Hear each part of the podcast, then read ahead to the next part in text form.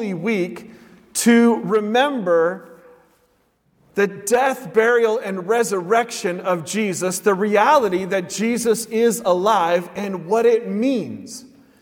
And that's the, that's the purpose of this, this week for, for Jesus followers. And so I want to share a simple and encouraging message with you today. Jesus wants to meet you right where you are. Jesus wants to meet you right where you are. I'll give a quick reminder of, of where we are in the story, and then we're going to turn to John chapter 20. Eyewitness accounts, historical accounts, speak to the fact that Jesus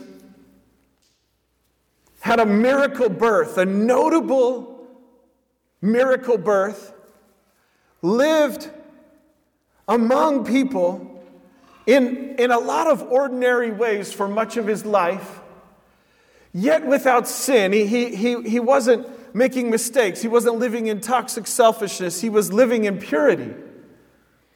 And this is notable for a few reasons because when his identity was revealed as the Son of God, he would teach the truth, speak the love of God, and gave healing miracles that were a sign that he was no ordinary human. Religious leaders of the day seemed threatened by him, raised up opposition against him, even though it seemed that everyone who was following him was affected for the good. There was positive change that was happening, but he was speaking the truth that there would be forgiveness of our mistakes, of our sins available through him by God. This would upset the religious systems that were focused on controlling internal, external behaviors. It would turn instead to a, a spiritual faith, a relying in God and this new forgiveness. And they, the religious leaders raised objections and false accusations. Jesus, who had lived pure, was falsely accused, condemned to death by crowds in the same city that had spoken praise about him. And the Romans who ruled at the time, who were experts in, in torture and execution and recording it, put him to death. The most shameful way that you could die. It was public, it was an event, it was what was being talked about. His triumphant entry into the city we talked about last week, people were talking about all through the city. And then in short order, he's put to death in a public way. On the third day, just as he predicted, God raised Jesus from the dead. Was a miracle. He appeared to the two Marys, and then in turn to a few of his followers. And he told them to go on to Galilee to meet him. And they were there in a room behind locked doors, as had become their custom in those, in those few days, because they were afraid for their lives. They went on to Galilee. And Jesus appeared in that room despite the locked door, alive. The resurrected Jesus appeared to them. And that's where we pick up the story in John chapter 20 this morning. Because Jesus wants to meet you right where you are. One of the 12 disciples, Thomas, nicknamed the twin, was not with the others when Jesus came. They told him, We've seen the Lord. But he replied, I won't believe it unless I see the nail wounds in his hands, put my fingers into them, and place my hand into the wound in his side. Eight days later, this passage is very concise storytelling. Eight days later, the disciples were together again, and this time Thomas was with them. The doors were locked, but suddenly, as before, Jesus was standing among them. Peace be with you, he said. Then he said to Thomas, Put your finger here. Look at my hands. Put your hand into the wound in my side. Don't be faithless any longer. Believe. My Lord and my God, Thomas exclaimed. Jesus wants to meet you right where you are. This, this story would be easy to just kind of gloss over, maybe even misinterpret, throw shade at. But it communicates to us the truth that Jesus wants to meet you right where you are. That Jesus knows what it is that you need, knows what it is that you want to see.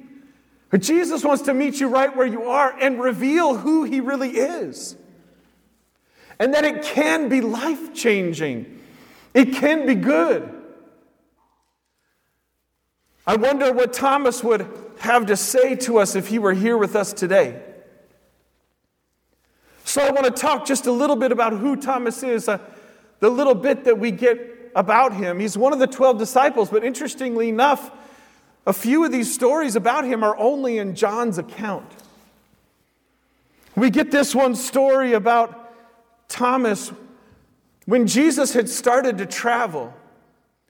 Jesus had started to go around from place to place and teach, do healing miracles, and free people from dark spirits. Jesus had friends, including Mary and Martha and Lazarus, that Jesus visited, and he went on to other places, and then Lazarus died. And Jesus wanted to go back and ultimately do a miracle raise Lazarus from the dead. But the disciples, the followers of Jesus, said only a few days ago the people in Judea were trying to stone you, trying to kill you. Are you going to go there again? But it was Thomas who said, Let's go. Let's go too and, and die with Jesus. He's like, Bring it on. It's Thomas who has the courage and the devotion to Jesus. It's Thomas who says, Hey, I don't, I'm not worried about the risk. Whatever happens, Jesus wants to go there. Let's go there.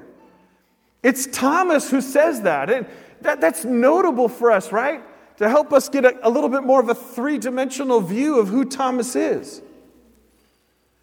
Thomas clearly had been changed by Jesus. He's an ordinary person like you and me, strengths and weaknesses, selfishness, mistakes, and a yearning for something better, a yearning for something more. And clearly, when he was eye to eye with Jesus and heard Jesus talk about this forgiveness of sin, this new spiritual life, something changed. Where he would abandon his old way of living to follow Jesus. Thomas wanted to be close to Jesus. He wanted to be close to Jesus. He saw Jesus meeting people right where they were. He wanted to be close to Jesus. In John chapter 14, we see where Jesus is starting to prepare his followers for a time after his death, burial, and resurrection when he would return to Father God in the heavenlies. Jesus is trying to prepare them for this. And Thomas just wants to be with Jesus. And Jesus says, don't let your hearts be troubled. Trust in God and trust also in me. There's more than enough room in my Father's home. If this were not so, would I have told you that I'm going to prepare a place for you? When everything is ready, I will come and get you so that you will always be with me where I am. And you know where the way to where I am going? No, we don't, Lord. Thomas said, We have no idea where you're going, so how can we know the way? And in that moment, Jesus says, I am the way, the truth, and the life. In that dusty part of the world, in a time of history of great conflict, where so many things were outside of their control, Jesus meets them right where they are. He speaks to the faith of Thomas, who just wants to be where Jesus is. And he says, There's more to this life than what you see in the here and now. There's more to this life than what you see in the here and now. I'm going to the Father into the heavenlies to prepare a place for you. There is something better that is ahead. There is something that I am at work doing. There's purpose for your life here and now, and yet there is more than what you can see in the here and now. But Thomas just wants to be with him. So, what, what happened? What, what happened? A Thomas who just wanted to be with Jesus comes to the place that we see in this story where he says, I won't believe it unless I see the nail wounds in his hands, put my fingers into them, place my hand into the wound in his side. What had happened? That Jesus would need to come to him and say, appear and say, Put your finger here. Look at my hands. Put your hand into the wound in my side. Don't be faithless any longer. Believe. And Thomas would exclaim, would respond, would, would reach out and touch the hands of Jesus, the scars, touch the scar in his side. And his response would be, My Lord and my God. What happened? What happened was that Jesus was killed publicly by Roman soldiers who were experts. The victory, the vision that they had had about what following Jesus would be like had suddenly changed. And now there were multiple forces at play the, the Roman military, the Jewish leaders, and many others who, who didn't look to Jesus as the answer. They saw Jesus die. Even though they had seen him raise Lazarus from the dead, it was a defeat that was too much.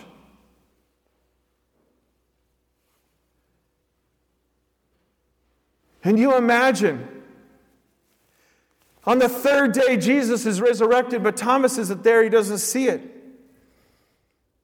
Imagine what the hours of those days would have been like if Thomas probably didn't sleep very much. This is all beyond his control, this is all beyond his ability to change. What had happened was he saw a very public defeat of Jesus, of the way of Jesus, of the way of life that he had hoped for. And he comes to this place of interacting. And they say, Jesus is alive. But Thomas says, I, I won't believe it. I can't. I won't believe it until I see him. And Thomas has a specific request to see the scars in his hands, to touch them, the scar in his side that was the spear that was to make it very sure that Jesus was dead. But Thomas, Thomas doesn't want false hope. Thomas doesn't want to get his hopes up again just to be crushed. Thomas doesn't want to be fooled by an impostor. Uh, Thomas went through eight days after that. It's almost two weeks from the time he'd seen Jesus die, right? What are those days like, those 11 days before Jesus is ultimately re- appears to him? What are those like? I think it was like a long winter. And we had some beautiful weather these last few days, and I know for a lot of us it's been like bringing joy because it's been kind of a long winter. We get well into April and we have days in, in the 20s or the temperatures in the 20s. But I think for some of us over the past two years have been kind of like a long winter. So many challenges that have been beyond our control. So many things that have not gone the way that we had hoped. Personal setbacks loss of job, loss of income, a medical diagnosis, obstacles, difficulties, pain, suffering, things that seem beyond our control, and at times things that it seems that God is allowing to happen. The victory that we had hoped for in our own lives, in our church, in our city, in Christianity at large, we don't see it happening. I think it's been a long winter.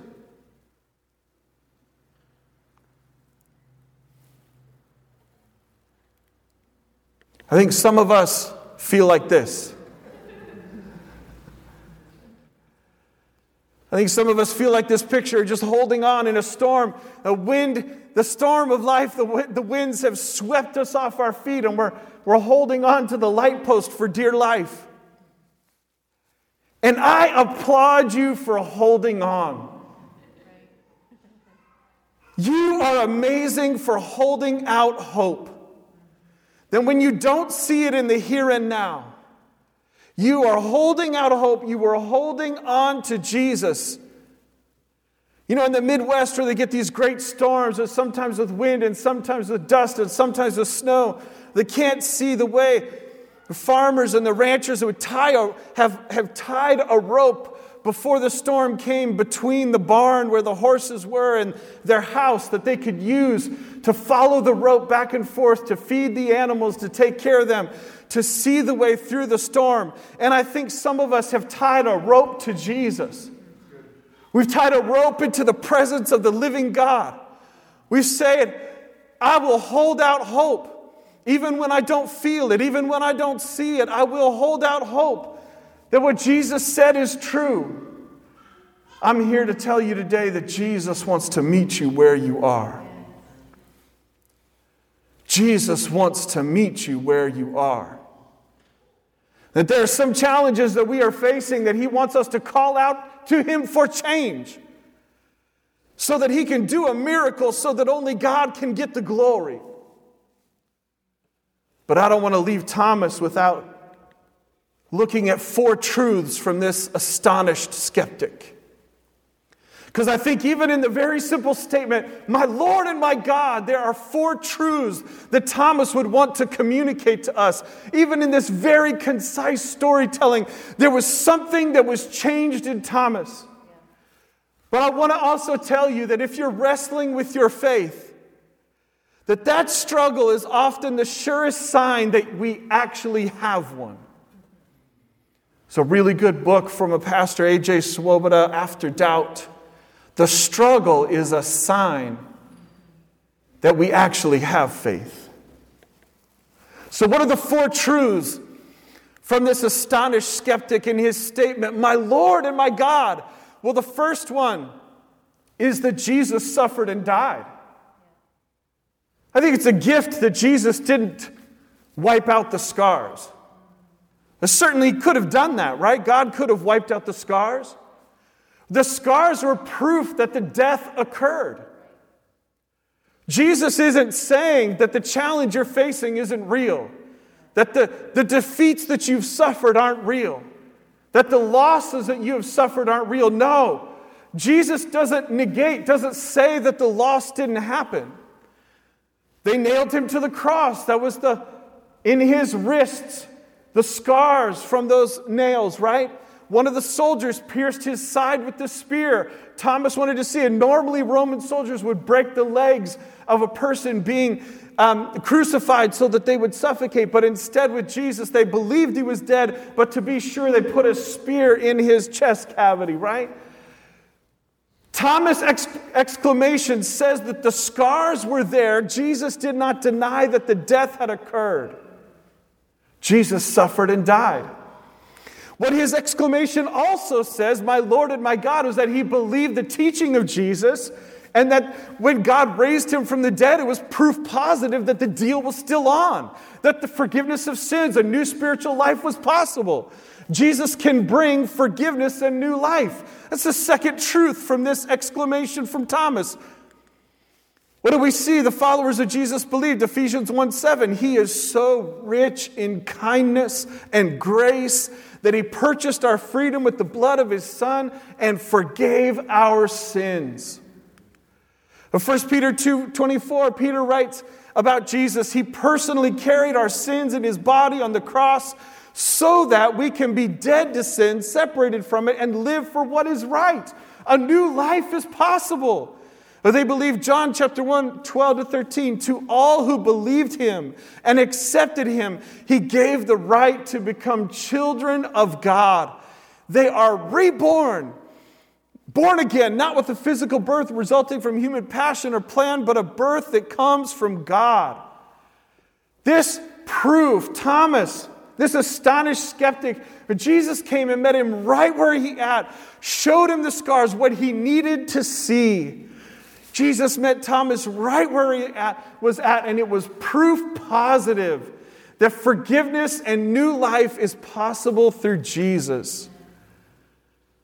The third truth we get from this statement is that Jesus is Lord above, right? Above, one that we would look to as an authority, as powerful Lord and God, the Son of God. Jesus is Lord and God. That's what Thomas says.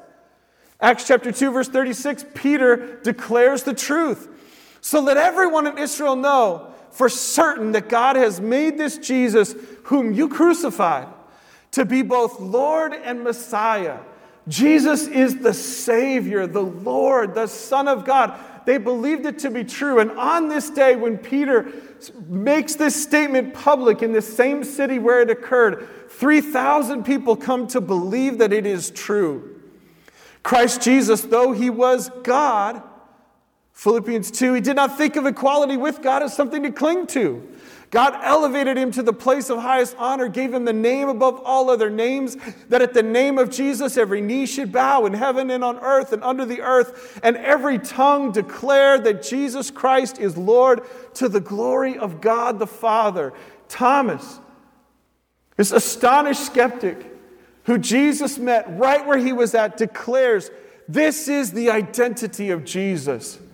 But not only that, the fourth truth that he declares is that Jesus is my Lord and my God. Very specific statement. This recognition that Jesus had met him right where he was at. Right at the point where he said, I can't believe it unless. Jesus didn't come with condemnation. Jesus didn't come with judgment. Jesus came and met him in a personal way. In a very personal way. Jesus wants to meet you in a very personal way. He declared, Jesus, my Lord and my God. And Jesus responded, You believe because you've seen me. We see that the disciples saw Jesus do many other miraculous signs. This is how John closes out chapter 20. The disciples saw Jesus do many other miraculous signs in addition to the ones recorded in this book.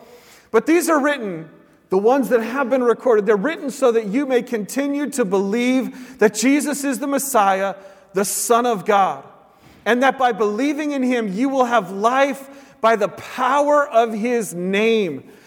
This exclamation from Thomas, this astonished cynic, skeptic, this change that he had was recorded, happened, and it was recorded so that you could believe, and so that by believing you could receive this miracle of new spiritual life, this miracle of change right where you are. Jesus wants to meet you right where you are. I don't know what your specific struggle is this morning, but certainly we know some. And I know that it's quite possible that, you know, over these last few months, some of us are trying to put on a brave face for just how difficult the long winter of the last couple years have been. I want to say to you, Jesus wants to meet you right where you are. He's not coming to judge you, to separate you, to give you no hope. No. He's coming to meet you right where you are. He knows the way in which you need it. He knows what it is that you want to see. but He wants you to see Him for who He really is. He wants to make that relationship available with you, a personal relationship available with you that brings change, it brings transformation. The truth of the matter is, is that if we don't believe that the death, burial, and resurrection really happened, and we don't understand what it means, nothing else in the Bible is going to make sense or matter. Jesus wants to meet you right where you are. We get one other glimpse of this in the revelation that John had. Jesus speaking, Look, I stand at the door and knock. If you hear my voice and open the door, I will come in and we will share a meal together as friends. This is who Jesus is. This is what Jesus wants to do. This is how Jesus is available. Jesus wants to meet you right where you are.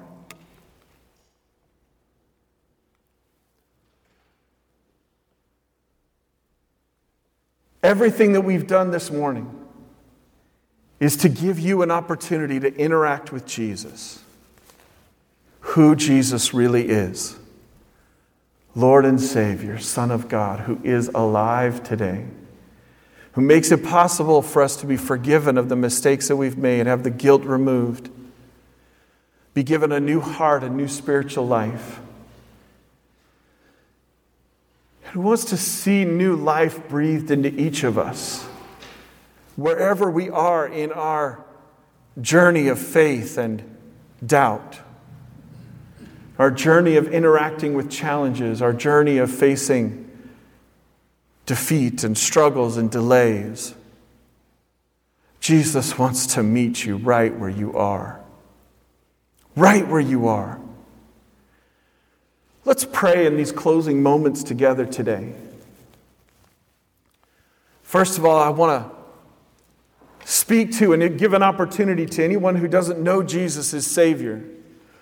Or maybe you feel like you have drifted from it and you need to come back to a devotion to Jesus.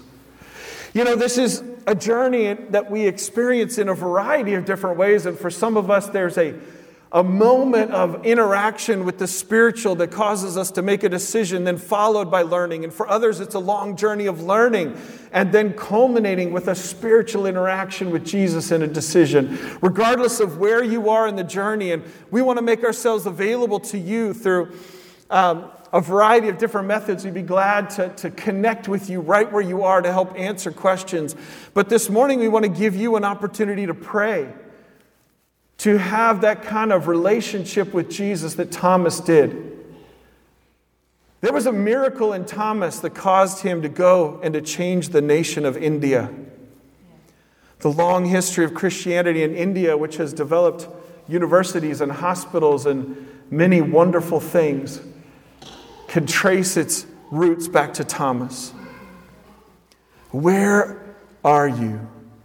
Jesus wants to interact with you today. And so, if you're at a place where you want to accept Jesus as Lord and Savior, or even come back in a, a state of rededication, I want to say a very simple prayer just to kind of help you in that journey. And so, maybe, maybe all of us today could just uh, repeat this simple prayer after me to help those that might want to be interacting with Jesus today. Dear Lord Jesus, I believe that you died for me.